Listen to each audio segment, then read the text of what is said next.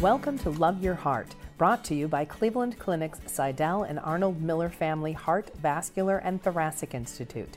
These podcasts will help you learn more about your heart, thoracic, and vascular systems, ways to stay healthy, and information about diseases and treatment options. Enjoy. Hi, my name is Wilson Tang.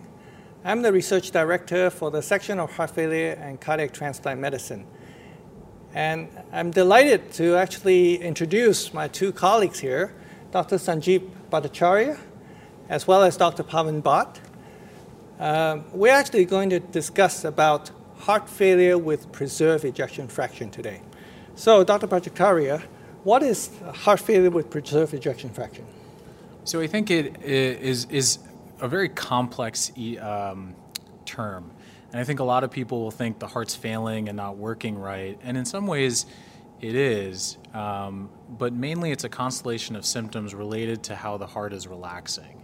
And the heart becomes a little stiffer, the arteries become stiffer, and it leads to this constellation of symptoms of shortness of breath, whether you're resting or walking, uh, swelling at sometimes, and overall feeling fatigue.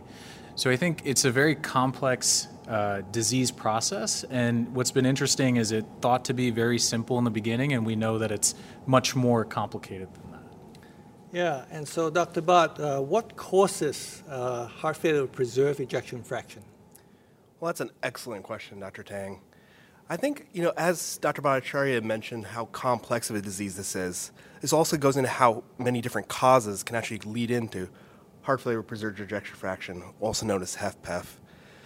When we look, look at the different risk factors that an individual might have, one can be being of advanced age, there can be high blood pressure, being overweight, chronic kidney disease, having AFib or atrial fibrillation, or also prior history of heart attack. So as you can see, this complex disorder has a lot of different risk factors that actually all lead into it. And we see it quite commonly too, isn't it? Yeah, absolutely, yeah. absolutely. Yeah. So how do we diagnose this? Dr. Bhattacharya? It's it's not easy.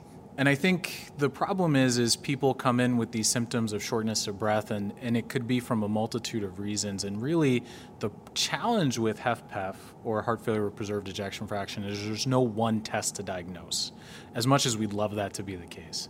And a lot of times it requires an in-depth evaluation using blood tests, imaging studies like echocardiography and cardiac MRI, and sometimes invasive studies where we take a look at the pressures in the heart and the coronary arteries of the heart.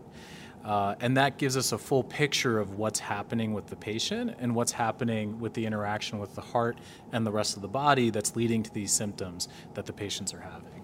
Yeah, and sometimes we have to figure out whether it is the heart or not the heart.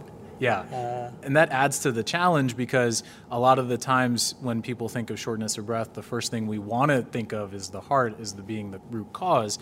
And sometimes doing these in-depth valuations, we can really tease out if it's something else, whether it really is a primary lung issue or is it a constellation of lung, heart, and deconditioning that's really, uh, really uh, creating these profound symptoms in patients. So, Pavan, uh, with uh, different courses, what are the possible lifestyle changes that patients can do if they have the diagnosis? Well, absolutely, Dr. Tang. You know, I think a common misconception with HFpEF or heart failure preserved ejection fraction is that there's nothing that we can actually do about this.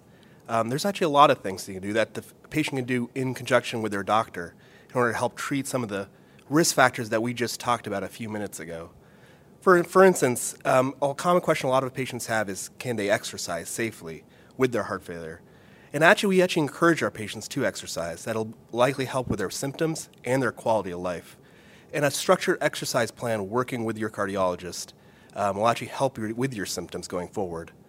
Similarly, weight loss, you know, it's a struggle for everyone, including you know, myself. But you know, patients with, a, with their physician can work with a structured weight loss program, which can help lose the weight, but also that will actually help with the heart failure symptoms. So these are all different interventions that the patient and their doctor together can work on, and we're trying to work on these risk factors together. So, uh, with that, what are the new treatments or emerging treatments that are currently available or will be available for HFpEF patients? Yeah, that's an it's an exciting time because I think a lot of research from whether it's the government and NIH to actual pharmaceutical companies are really diverting a lot of resources and trying to treat this entity because nothing has been a magic bullet for this disease. And that's why patients get frustrated, that's why clinicians get frustrated. They just can't really move the needle on how people feel. So I think it's one important to first delve in to make sure that the diagnosis is correct and we're not missing another type of underlying disease process.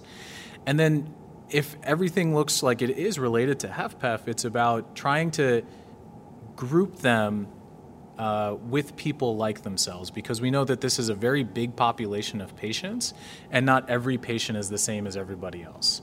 And I think as we've gone forward over the past decade with this research, we know that you can't treat every patient with heart failure or preserved ejection fraction like the next one. And I think that's the exciting part is figuring out how we can sort of tease that out and direct therapy targeted to that specific group for that specific problem. And you and your colleagues are also uh, implanting devices to treat these patients, isn't it? Can you tell us a little bit more about this? Yeah, so uh, a couple of ways that at least have some data behind this is one would be using pressure sensors in the lungs to help guide our management with diuretics, meaning the water medicines we use to get rid of swelling. And the the importance of these sensors are especially with patients who have a difficult time knowing how much diuretic to take so they're getting the water off adequately and not hurting their kidneys at the same time. So I think CardioMEMS has been a great sort of addition in what we can do to manage patients and it's shown to keep people out of the hospital. And I think what's exciting is there's new new devices coming out uh, in the same vein as pressure sensors, as the same vein as some pacemakers where they're sort of taking a look at fluid status with lead impedance. So a lot of exciting things. Again, I think you know before people thought that there was nothing they can do with this. This was just something people lived with. And I think now what we're starting to see is no, I think we can study this more and and really see if we can help patients and, and treat them not the same as everybody else, but treat them as a personalized sort of uh, uh, individual. Yeah, so for, for research parts, there's certainly many devices and treatments that uh, the Cleveland Clinic and other centers are also participating with the hope to try and find more uh, options. And so uh, many of us in our section are experts in this area, and we are you know, collaborating together to try and work with different members of our, of our department as well as other uh, collaborators to try and target this uh, really challenging population. Thank you for listening. We hope you enjoyed the podcast. We welcome your comments and feedback. Please contact us at heart at ccf.org. Like what you heard? Subscribe wherever you get your podcasts or listen at clevelandclinic.org slash love your heart podcast.